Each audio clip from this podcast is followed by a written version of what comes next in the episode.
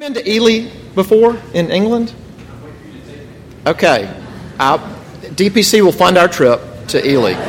Two train stops up from Cambridge. If you go to Ely Cathedral, you will not think your last name is weird. You'll think it's special. Uh, well, we're, we're studying the life of David, still in that. We've been doing that for the winter and the spring, and uh, we're getting toward the end. He is an old man now, and we're going to look in First Chronicles 29 this morning. And if you don't have a Bible, you can just follow in the bulletin, 1 Chronicles 29. Since we started off with "A Mighty Fortress is Our God," that's a Martin Luther song. Let me, let me start off with a, a Martin Luther story. You know how Martin Luther got into a religious vocation? Because that was not his original track. He was actually studying to be pretty much what we would call an attorney, a lawyer. Since you don't know what the word attorney meant when I first said that, I said lawyer. Just need to clarify that following up he was studying for that and he was walking and, and he got caught in a storm. And you, and you, might appreciate this after, you know, the, the, one that came through a few hours ago. Uh, lightning struck right beside him when he was walking uh, on the road and it terrified him. And he yelled out to St. Anne and he said, I'll become a monk. And so he entered an Augustinian monastery, and uh, it was real embarrassment to his dad, Hans Luther, who, who had him on a you know had him on a track to be a successful um, lawyer slash attorney. Well, uh, anyway, so he, he does his studies and he goes through, you know, goes through the, all the preparation to be, to, to be a monk. And so when he was ordained, he was going to lead in his first mass. He was going to lead his first. So this is, this is a big career moment for him. And uh, so his parents were there, and even though he's not going to be a lawyer's dad, you know, maybe like my son, the monk, you know, he's proud of him. And so Luther describes when he is he's leading the mass, he's consecrating the host, and he's praying and right when it was time for sort of like the high moment of the Eucharist, he just froze. And his lips started quivering. Now, you know, if his dad is already embarrassed about he's not on the career track he wanted him on, this is extremely embarrassing. And it actually angered his dad. And Luther wrote about this later. He said that he was about to pray these sort of set words in the Mass, and then the words are, We offer unto thee the living, the true, the eternal God. And Luther said, At these words I was utterly stupefied and terror stricken. I thought to myself, With what tongue shall I address such majesty, saying that all men ought to tremble in the presence of even an earthly prince? Who am I that I should lift up mine eyes or raise my hands to the divine majesty? The angels surround him. At his nod, the earth trembles. Shall I, a miserable little pygmy, say, I want this, I ask for that? I am dust and ashes and full of sin, and I am speaking to the living, eternal, and the true God. Now, do you understand what happened to him?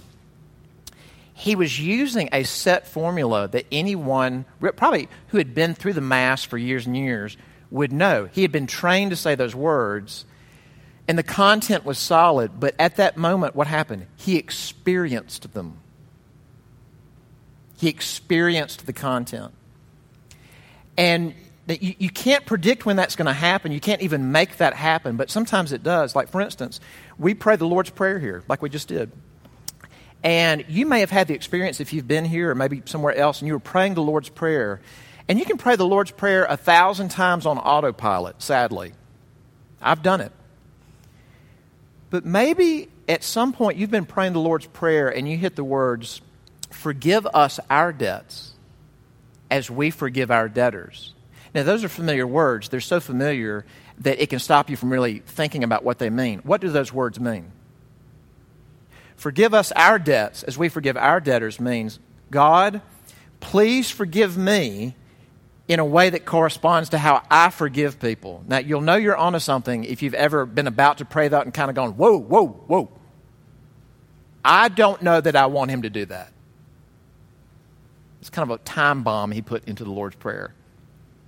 But, but when that happens, you're, you're experiencing it, even though you knew the content already. Now, I, what, what I want you to look for in this passage is David is saying solid, devout Israelites. He's praying it.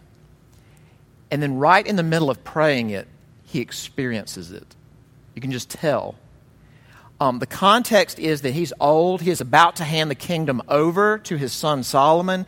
He had other sons, and Solomon is not his firstborn, but Solomon is the chosen one. So he's about to hand the kingdom over to him. David wanted to build the temple, still not built. Uh, God said, No, your son Solomon's going to do that. And so they're amassing the materials, valuable materials, to build the temple. And when the, when the materials come in, he leads the Israelites in prayer. 1 Chronicles 29. And David the king said to all the assembly, Solomon, my son, whom alone God has chosen, is young and inexperienced, and the work is great. For the palace will not be for man, but for the Lord God. So I have provided for the house of my God, so far as I was able, the gold for the things of gold, the silver for the things of silver, the bronze for the things of bronze, the iron for the things of iron, and wood for the things of wood, besides great quantities of onyx and stones for setting, antimony, colored stones, all sorts of precious stones and marble.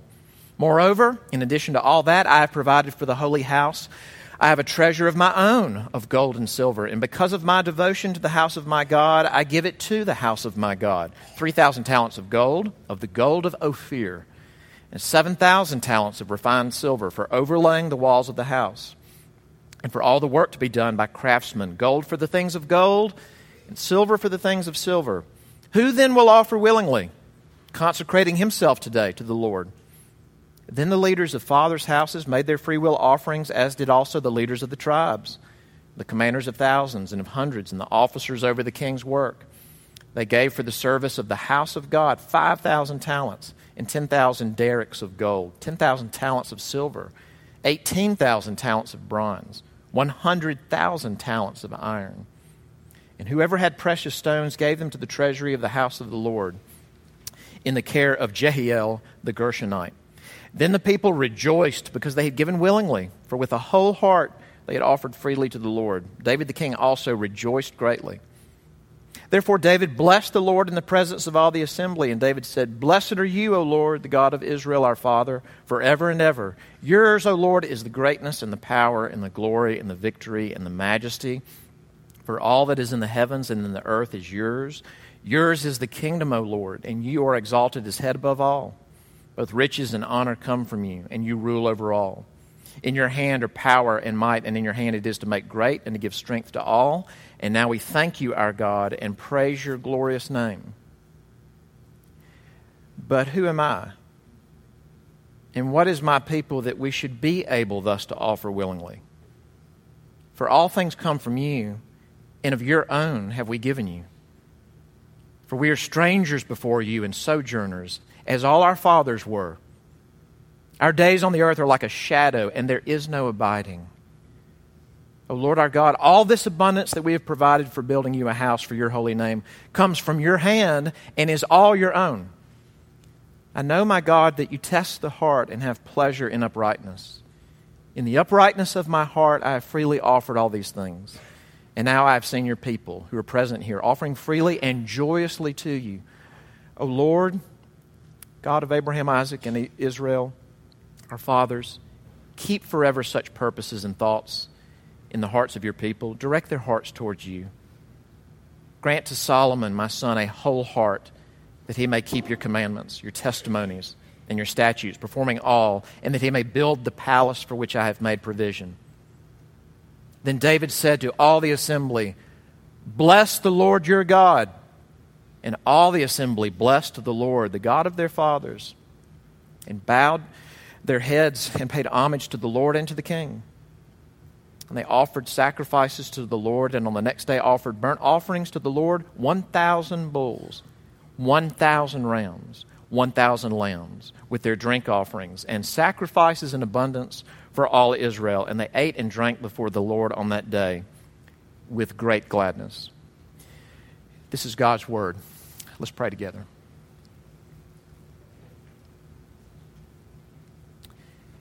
Our Father, we are the privileged ones to get to read and hear what you have said and what you've done. So uh, help us to steward this privilege and open us up to you. Overcome our resistances to you. We ask in Jesus' name. Amen. When uh, in 2008, when we had just finished renovating this building, or we were we were about to finish renovating this building, we. Uh, we, we asked for a local resource to help us just think about being in this part of the city. And uh, we had a gathering one night at uh, some church members' houses, at Colin and Valerie Martin's house, with uh, Beth Templeton, uh, who was just sort of um, one of the, the, main people at United Ministries, the ministry that we support here in town. Well, uh, not long after that, she came out with a book called Loving Our Neighbor. And I want to read you something from the beginning of this, this book. She quotes from a newspaper article that ran in the Greenville News. This was several years ago. And here, here's how she describes it. She says, Our local paper ran an article about a young college graduate who decided to hop a train from Raleigh, North Carolina to Charleston, South Carolina with $25 in his pocket. Within six months, he had saved $2,500 and had a furnished apartment. This young man's story reinforced his belief that if a person would just apply himself, get a job, stick to a plan, then life will turn out okay. And uh, the, I, I looked it up. The name of the article was Young Man Started from Scratch, Learned Some Priceless Lessons. Now, here's what she goes on to say The real story of the newspaper article was not that the young man made it. After all, he had a college education, he was white and good looking, and he understood middle class ways of thinking and acting. He did not come from poverty, where the rules of the middle class are unknown. Reading between the lines of the news story, his family was stable. He knew how to speak in formal, educated English. No one in his immediate family was an addict or mentally unstable.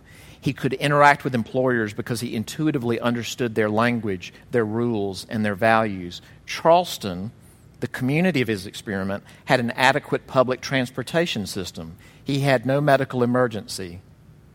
Of course, he was able to succeed. Now, it's very interesting. same body of information. And from one perspective, this is, you know, this is a test case. This is exhibit A about you can make of yourself, you know, make anything of yourself. This, this is a great country. And it is a great country. But her perspective of was that's not the real story there. The real story was he showed up with resources that stacked the deck. Now, the question is, how did he have those resources? How did he come from a family without mental illness? How was he white? And maybe not just middle class, but upper middle class. How was he educated? And of course, the further you back it up, it, it has to be things completely out of his control. Again, I don't assume this of everybody in the room, but from a biblical vantage point, the answer is, is pretty clear. It, it all came from God. The things that made that possible to happen, for it even to happen, to even bring those resources to the, to the table, all of that came from God.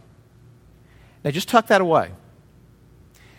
What's the passage about? The, the two big things that are happening is that the kingdom is about to transfer from King David to his son, King Solomon. Again, not the firstborn, not the, that's not the natural way it would go, but Solomon is the chosen one. So that's the first thing. Second thing, the temple, the temple, kind of a wonder of the ancient world, is about to be built, and they're amassing the materials to do that. This is a high water mark in, in Israel's history, in their experience. This is a, a big time.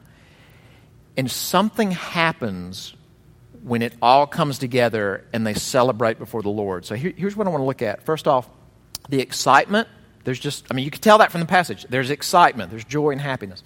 Excitement, and then clarity, and then the response. Okay? Excitement, and then clarity, and then the response. Now, now what's the excitement? First off, look at, just look at some of the numbers here.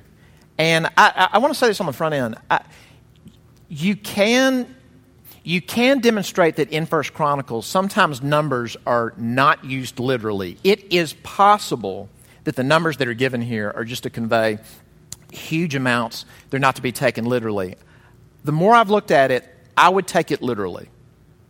I mean, the same way that, that a thousand in other books of the Bible, like Revelation, probably doesn't mean literally a thousand. That can be the case here, but I, I'm going to take it literally. David says this All right, I have provided for, it's great the things that he calls the temple. Did you catch the different things he called it? He calls it the house of my God or the house of Yahweh. He calls it the holy house. And that doesn't mean like the religious house. That means it's the house set apart from all the other houses. It's going to be in the middle of our houses in Jerusalem, but this is a totally different kind of house. It's the holy one. But my favorite one, and he says it twice, it's in verse 1, I think verse 1 and verse 19. He calls it the palace. The palace is the residence of the king. What is David, as the king of Israel, saying? There is a real king in our midst, and there's going to be a real palace in our midst. There's going to be an actual residence in our midst. It's the temple and God who's going to dwell in it. It will be his palace and should look the part. All right? So he says, For that, what have I brought together? He says, Besides these things I'd already set apart, maybe just from Israel's resources, verse 3 In addition to all that I've provided for the holy house, I have a treasure of my own of gold and silver because of my devotion to the house of my God. I give it to the house of my God. 3,000 talents of gold. All right, I ran the numbers on this. I don't do this kind of stuff often. You know how, you know how much a talent is? Because I think when you hear these biblical numbers, sometimes it can just kind of sound like the Charlie Brown teacher, just wah, wah, wah, wah. A talent is 75 pounds.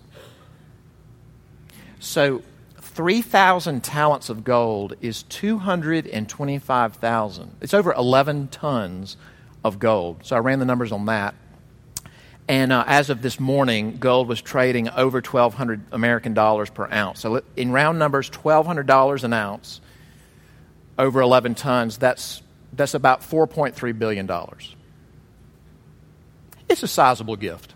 And, and the, the reason, you know, that is one where you have the giant, like, you know, kind of board check, you know, handing it to the 4.3 billion. Uh, the reason I'm inclined to take this literally is that there are people in our own day that, that possess that kind of wealth. Like, that's not unheard of. And so he gives that. Uh, it's a massive gift. He says, I do it uh, for the house of my God, and I give it to the house of my God. Now, then the people get in on this. Verse, and he, he calls them to participate. Consecrate yourself. Who's going to be a willing giver, a free giver? Verse 7 They, these are like leaders of tribes, Israelite leaders, they gave for the service of the house of God 5,000 talents, 10,000 darics of gold. And it goes on to say they gave precious metals and what we would call precious stones or jewelry. Where did they get all this wealth? And it, it, must have come mostly from one source and maybe from two. Number one, from the conquest of other peoples. You know, loot from the wars and the battles that they had amassed personally. Where other parts of it might have come from, we don't know this, but I think it's worth saying because it's a strong possibility, is some of this actually started with the Exodus.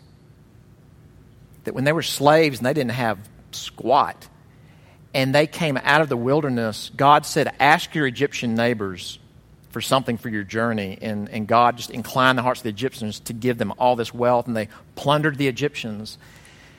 So it's possible that when they're giving like this gold or this bracelet or this ring to the temple, it may be that that had been something from a Philistine battle. It may be something that went back way into their history that belonged to the Egyptians. And I'll just tell you, none of us own an antique that could compare to that value or that meaning for your family, unless you've got like a second draft of the Magna Carta in your attic or something like that. Nothing that we have could compare to that. So they give over the top sacrificially. Um, pretty remarkable. What's, what's the response as they do that? Verse 9. David gave, they gave. Verse 9. Then the people rejoiced because they had given, will, because they had given willingly. For with a whole heart they had offered freely to the Lord. David the king also rejoiced greatly. All right, here's the big takeaway it's exciting. They're doing great stuff, and it's exciting and cannot blame them for that. They should be. But then you get this clarity. Look, look down in verse 10, about halfway through. David is going to pray what sort of what we would call a dedicatory prayer. Blessed are you, O Lord, the God of Israel, our Father, forever and ever. Yours, O Lord, is the greatness and the power and the glory and the victory and the majesty. I'm not going to read this whole thing, but verses 10 through 13 is what I would call solid, devout Israelite orthodoxy. I don't mean like Orthodox Judaism now. I mean like just solid, core, biblical, true, right Israelite orthodoxy. What he's praying, he believes, and it's true. Lord, everything that we have comes from you. Totally true. Has to be that way. Because God is God. Then you get to verse 14. And this is the moment where it seems like he goes from uh, saying orthodoxy to experiencing orthodoxy. Because what does he say? Who am I? And what is my people that we should be able thus to offer willingly? All things come from you, and of your own have we given you. He's experiencing what he just prayed. You know, like this, this has happened to us before. This is not to embarrass anybody because I think it's wonderful when it happens. You can't make it happen. But in our lessons in carol service that we have a few weeks before Christmas, we'll have church members read these same portions of Scripture every year. And just every so often, a church member will be reading the passage. And as he or she is reading, they'll experience it. Like that sometimes they are moved to tears as they write about, you know, as they read from Isaiah that a day will come where God will make the wolf and the lamb lie down together and it's real. And that person experiences it as they're saying the words. That seems to be what happens to David because on, on the front end, he's praying a good, solid, kingly Israelite prayer, but something happened. And then listen to the kind of things he starts saying. Listen to what he says about where our stuff comes from. Now, he just said it already, but, but let me read 14 and 16 again. Verse 14, halfway through. All things come from you. He already said that. And of your own have we given you. Now, that's different. And then look down in verse 16 uh, we have provided for building you a house for your holy name. Everything that we've done comes from your hand and is all your own. Now, it's one thing to say, God, everything comes from you. It's another thing to say, God, everything comes from you and is yours. Like, do do you know why we're not good at hospitality? Southern hospitality, I say this as a Mississippian former Mississippian, sorry, South Carolinian who grew up in Mississippi. Southern hospitality is event driven, it's put on the dog hospitality. Biblical hospitality is open your heart because you've opened your home. Do you know why we're not good at that kind of hospitality? Because we're willing to say, God, my house comes from you. My apartment comes from you. What we are not willing to say is, God, it is your house, and it's your time, and it's your food. That does not come naturally. Even as we really, really do believe it all comes from Him, it's harder to believe it's all His anyway. For me to bring someone into my home is not this great sacrificial thing because it's His anyway. And then he says this, and this is, I think this is amazing. Verse 15. He says, We are strangers before you and sojourners as all our fathers were.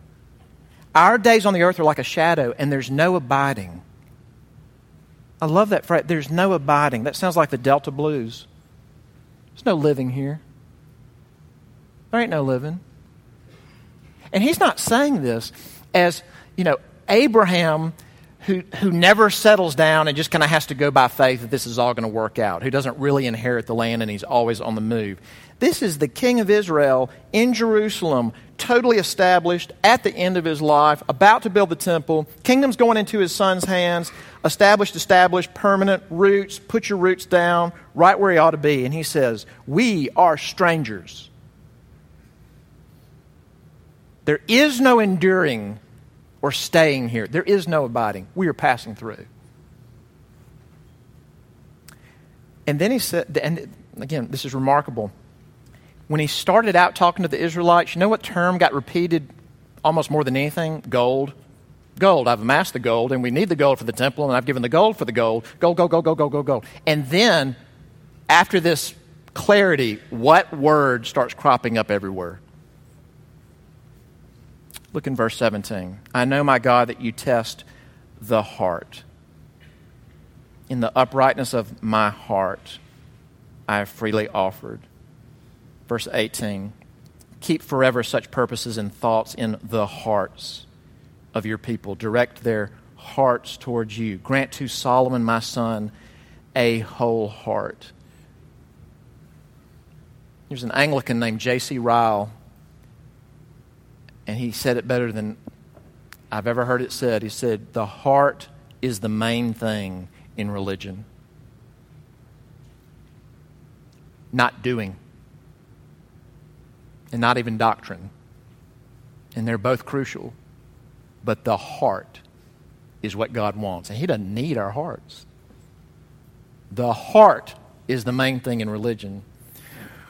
Well, you know, we're, we're we like singing the doxology here sometimes praise God from whom all blessings flow. But have you ever experienced that? Have you ever gotten traction at work? Sometimes you work and you don't get traction. Have you ever gotten traction and sort of realized that you're very pleased with yourself? Traction comes from God. And when we do really, really well in our work, we are only giving back to Him what is already His. But you know, and you know what the, you know what the doozy is? Is just even being forgiven.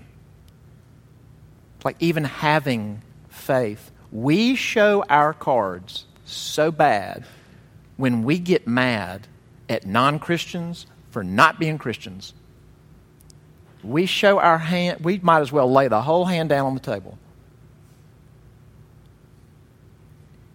It shows that deep down, I think, that there was something inherent in me that gets it. When everything in the scriptures is saying there is nothing inherent in us that gets it, to get it must be given to you. He has to give you even the thing that he requires called faith. You ever had a moment where you realized I'm mad at people for not having what I have because deep down I think I willed myself to have it through my cleverness? And I, will just say on that point, I, I can't say it better, shocker, than Jesus.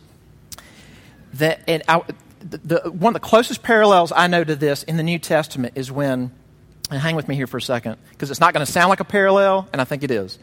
Jesus sends out 72 people to go do ministry in Judea. And he sends them out two by two, and he gives them authority and power to do really cool stuff. Like he gives them power to cast out demons. And now they may have seen him do that. They've never done that. And that must have been awesome. Like if you'd never done that, to walk up to somebody possessed by a demon and say, In the name of Jesus of Nazareth, come out of her. Ah! Wouldn't you look up and go, This is going to be awesome. I'm, this is, I'm about to get busy in this, in this town. So they come back and they're so excited. And it, and it says, this is in Luke chapter 10, it says they come back and they have joy. Just like this passage, they have joy. And Jesus says, Oh, I saw Satan fall like lightning from heaven. And I've given you authority to cast out demons and tread on serpents. Nevertheless, do not rejoice that the spirits submit to you.